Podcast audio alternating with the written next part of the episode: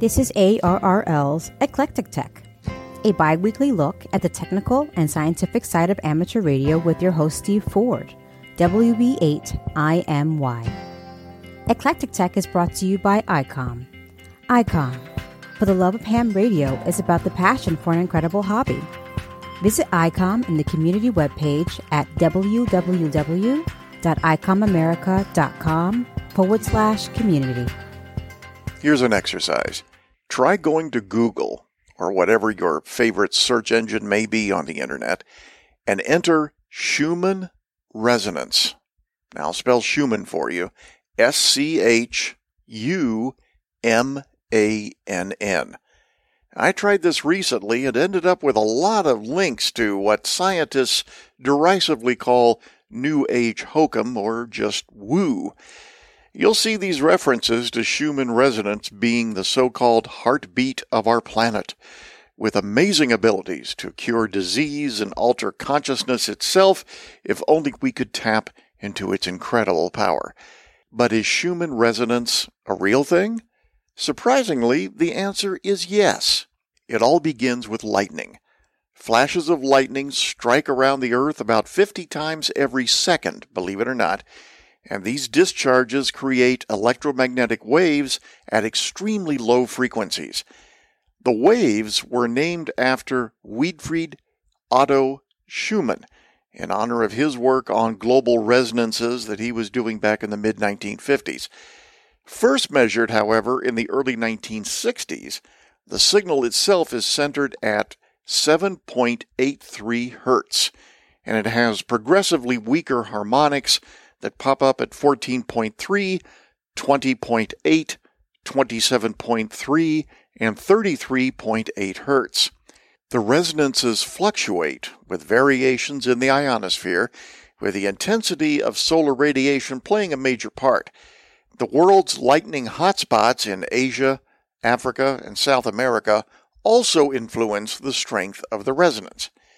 To detect and measure these waves, you need a specialized receiver and quite a large antenna, as you can imagine, for that wavelength. Scientists have been measuring the Schumann resonance for several decades now because there are still some unanswered questions about how the signals form. I mean, why at 7.83 Hertz, for example, and how they propagate. There is also scientific interest in how Schumann resonances might, big might, affect biology. Life on Earth, after all, evolved in the presence of these signals and some scientists wonder if they could have an effect. At this point, I need to raise a warning flag. There is serious research taking place in this area, but there's also a phenomenal amount of woo. On the serious side, well, a 2006 study found that the frequencies may be related to different kinds of brain waves. The researchers described, quote, real time coherence between variations in the Schumann resonance and brain activity spectra within the 6 to 16 Hz band. Unquote. Authors of a 2016 paper from the Behavioral Neuroscience Laboratory of Canada's Laurentian University discovered that 238 measurements from 184 individuals over a three and a half year period, quote, demonstrated unexpected similarities in the spectral patterns and strengths of the electromagnetic fields generated by the human brain and the Earth ionospheric cavity. Unquote. This all exists in the realm of real science, and research is continuing. But if you go looking for this topic yourself, just be sure to use a very strong woo filter. You'll stumble across all sorts of claims about Schumann resonance. Just remember the quote popularized by Carl Sagan Extraordinary claims require extraordinary evidence. With our technical chops, hams are pretty well positioned to dabble in this research. If you're a member of the IEEE, you can access the article Design of Schumann Resonance Generator and Detector that was published back in the October 2017 proceedings of the International Symposium on Electromagnetic Compatibility. It's pretty interesting stuff. I'm speaking with Grant Connell, WD6CNF. I was about to say good afternoon, Grant, but I guess it's good morning your time, right? That's still 11 o'clock here. Well, Grant is known among many in the amateur radio community for his work in software in particular. In fact, uh, he has a website at www.hotamateurprograms.com where he offers a number of his uh, free programs for Windows. And I'll put the link to that in our uh, Eclectic Tech podcast archives there for episode 37. I was just visiting there not long ago, in fact, Grant, and I, um, I saw something that was unfamiliar to me, so I had to download it. It was called CWTY. That's correct. And it's, uh, I, I haven't had much time to play with it, but it seems to be like a, a remarkable little Morse decoder program. It's um, an expansion of the CW decoder program that I uh, wrote uh, about 10, 12 years ago. But I wanted to give uh, the program better transmit capabilities. So I extended the um, uh, CW uh, uh, alphabet to be the keyboard. So you can have like an RTTY uh, conversation with people with parentheses and all the special punctuation marks, everything else. And there's a, a, a Morse code sequence that corresponds to that character. And that, that operates even all the way up to, uh, even though the characters are a little longer, they're five to six characters long, uh, dits and dots. And uh, that'll operate all the way up to 100 words a minute uh, without uh, losing a losing a character. So I wanted to have a, a little bit of an upgrade to Morse code. Well, I've managed to uh, do some decoding with it uh, just briefly, and uh, it worked remarkably well. In fact, it, for lack of a better word, it seemed to kind of learn or adapt as it was decoding signals. Is that a reasonably accurate way to put it? That's right. You know, it, it has to adjust to the code speed of the operator. So it, it has to have a few dits and dahs to, to get the uh, uh, timing correct. Because the higher in speed you go, the shorter the dits and dahs go. So it uh, it builds up a, a, little memory to determine just how long those are, so that it can set the code speed. And then by setting the code speed, it sets the filter inside the program to optimize for that code speed. Okay. Well, it was after I had looked at your website, Grant, that I jumped over and went to uh, qrz.com and was looking at your page and was amazed at all of the photographs of your your antennas, both indoor and out, and the story behind it and all that. And what is that story? You you live with rather serious antenna restrictions, correct? Uh, I've lived within his ten- tennis restrictions for quite a while. It actually started in 1992 when I moved from San Jose to uh, Livermore, California. And I moved into a, a nice new house, good neighborhood, but they had antenna restrictions. So then I, I didn't know what to do. I wanted to keep in touch with my friends in the Bay Area, and uh, I needed some way to do that. So I started looking around and and uh, found uh, that I had some attic space, and then I started uh, building some ante- small antennas, you know, to be able to uh, see if I could get in touch with my friends back down in San Jose. And it's about 40, 45 miles away.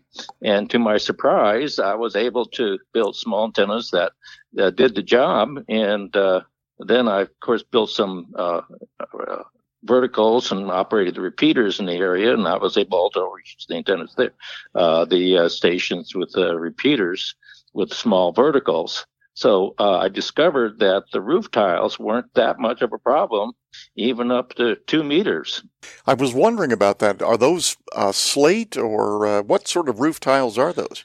Uh, the ones, uh, well, the older homes have the the, the uh, tiles that, that are petroleum based type tiles, the regular tiles. And the new homes have a variety of different type of, of ceramic type tiles. And they're like pottery, and so they break. And but uh, uh, you can get them flat or round depending on the house style.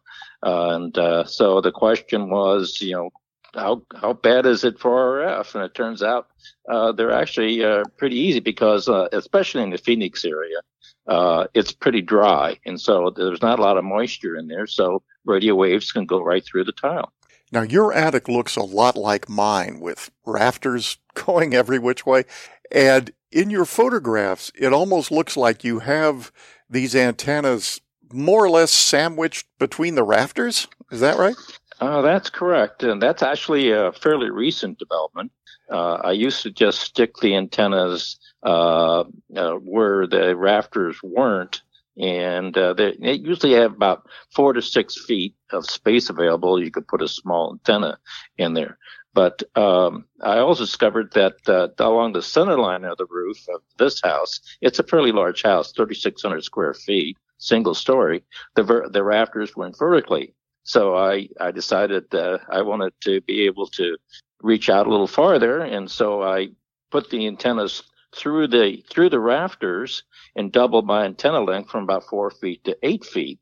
And uh, but then I had to have one going mostly to the northern hemisphere and mostly to the southern hemisphere. So it took two antennas, but they're bigger and I was able to rotate them maybe 100, 120 degrees and get coverage. And that worked fine for the Phoenix area. Uh, I, I have it mostly Phoenix is to the north, northwest of me and Tucson group are to the south of me. So that worked out just fine for that situation. It looks like I'm seeing a 1296 loop Yagi in there too. Yes, that's uh, uh, uh, a commercial Yagi from one of the vendors, and uh, uh, I decided not to tackle uh, the tight dimensions required for operation at that frequency. and how how far is that attic above the ground? Would you say? I, I would say the average antenna height that you can put in there is about 17 feet. Uh, having such a large house with uh, with the tiles required uh, a little higher apex, so the apex of the house is about 20 feet and my attic space uh, height is around 15 to, to 17 feet. Now, of course, the big question, Grant, this being UHF and VHF inside an attic, how well do they work? So HF, not so well. Uh, I did put a, uh, a 40, 15, and 10 meter multi-strand dipole up there. And uh, although I was able to receive stations, uh, one of the disadvantages of being up uh, up there in the attic is you're you're coexisting with house wiring.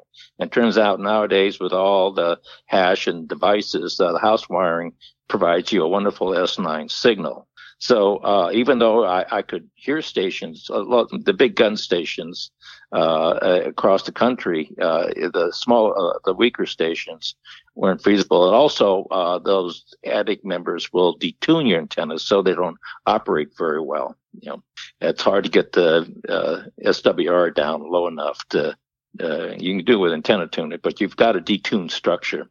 Now on VHF and UHF, surprisingly, you know, six meters is I, I, can talk all the way across country. I've talked to the East Coast with a two element hex beam. Huh. And on two meters, I can talk directly down to Tucson. Uh, I've talked all over to Lake Havasu from my location is about 250, 300 miles. And I've talked up to Flagstaff, which is about 150 miles. So in two meters, I can even go 150 miles. But I also operate like some 1296 and a 440 for the local uh, uh, repeaters or the local uh, ham groups. Now, among your collection of photos, and they're very nice photos too, by the way. Again, I encourage listeners to go look at your profile on QRZ.com, but I see a number of really intriguing outdoor antennas, loops, and uh, I think a cobweb, maybe, maybe a six meter quad as well. Uh, that's correct. You know, it, it, you know, I like to operate the full spectrum. You know, HF and uh, VHF and UHF, and and UH, VHF and UHF, you get the rag chew, talk to people antennas, and there's lots of people building EME stations, a couple of them around me, and so you get to talk about antennas, transmitters, uh, homebrew equipment, and the gen- general good old ham stuff. But uh, for outside DX, you, I had a real problem in that I couldn't put a dipole up. And so I didn't know what to do. And so I started a journey of thank God for the web. Uh, there were a lot of uh, web articles on different types of antennas, and one of them happened to be the the loop or, or the small transmitting loop, the STL type of antenna. And I started uh, experimenting with small versions of that and built up to larger versions. And uh, read some more work on, on what made them work, what didn't make them work. And I discovered that by uh, having bigger copper tubes and paralleling the tubes, that you could uh, improve the efficiency of those antennas to pretty much operate like dipoles. So then I put them on rotors, and so now I basically have uh, antennas that act like dipoles that I can rotate, and and I've got up to 78 countries for my DXCC. Wow! And does that pose a problem in terms of your homeowner restrictions, those being out there? No, because uh, I have a six foot fence, and those things are about six foot high. okay. I do push it a little bit with the cobweb. Uh, the uh, neighbor behind me has a uh, trampoline set with these uh, webbing and these arms that go up. And guess what they look like? they looked like the cobweb. So I figured, you know, he's not going to uh, say too much about my cobweb, and I won't say too much about his trampoline.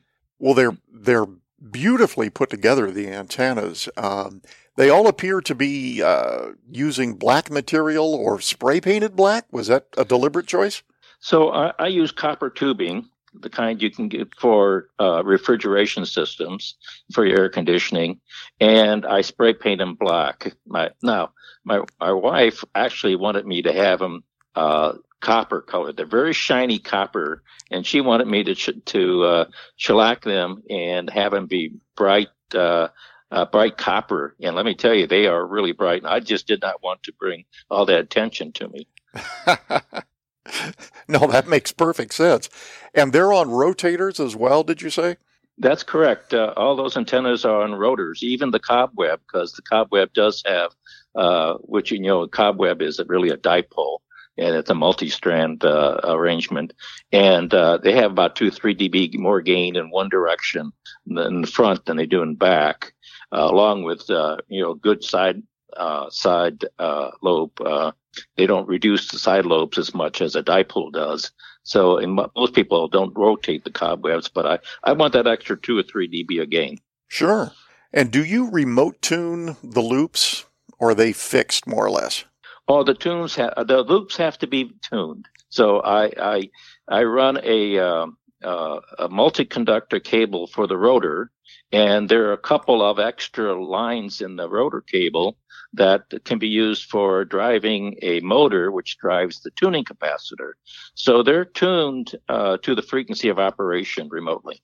I could have looked at the captions on your photo for this, but I might as well ask you now.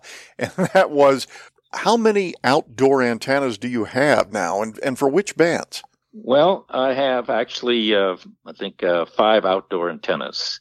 Uh, I have an HF uh, receive loop from MFJ that provides me general coverage from you know broadcast band up to 30 megahertz.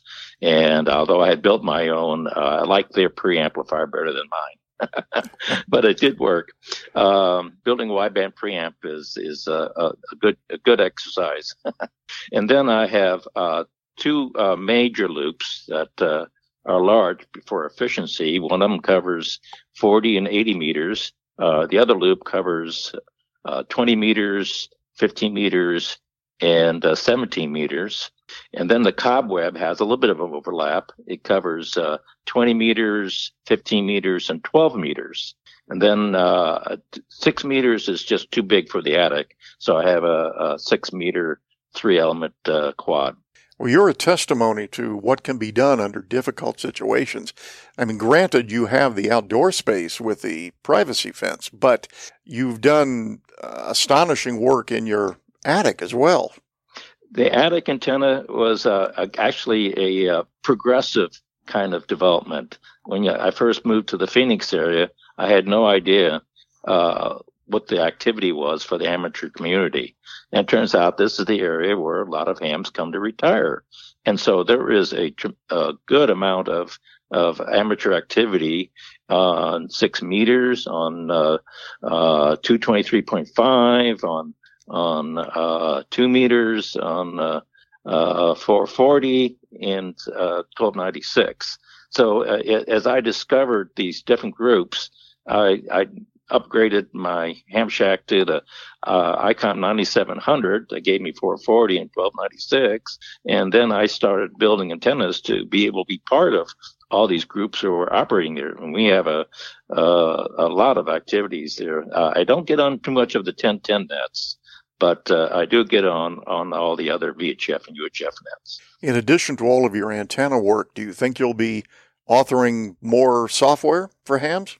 The, the only software addition I, I w- would have would be modification to the CWTY program.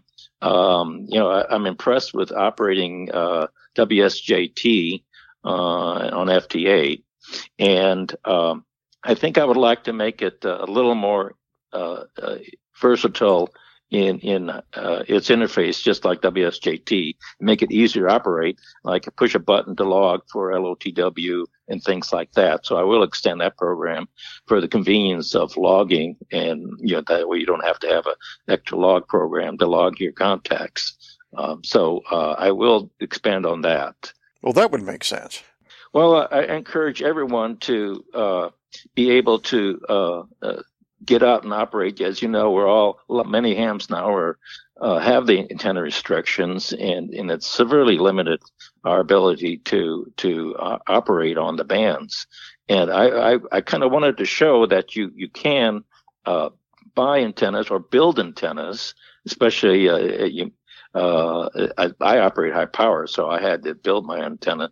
You couldn't buy high power antennas in general for, for the HF bands and the mag loops. So there are a few, but, uh, you, you can do that. And I, and you, you can reach out to the world because uh, I've, I've now, I've operated FT8 less than two years and I've got WAS on 40 and 20 meters with small magnetic loops, only five feet in diameter, and and everybody can get on the air and and, and uh, do that. Uh, it's not a really difficult job, and you can practice your hobby and still be able to to reach out. I, have been a DX fan for since I've started way back in 1962. Uh, I, like I said, I was devastated when I got here and couldn't do anything.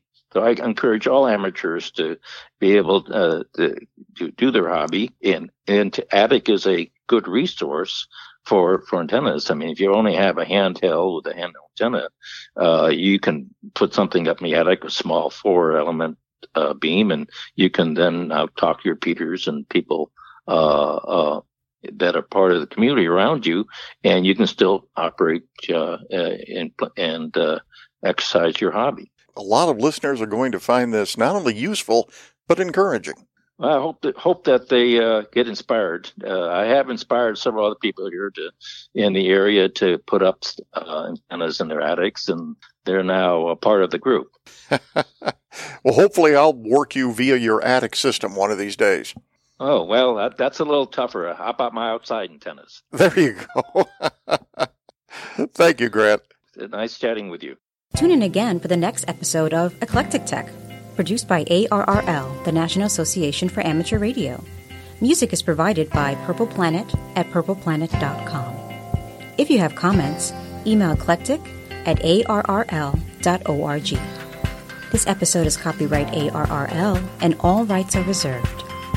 I'm Sabrina Jackson, KC1JMW. See you next time.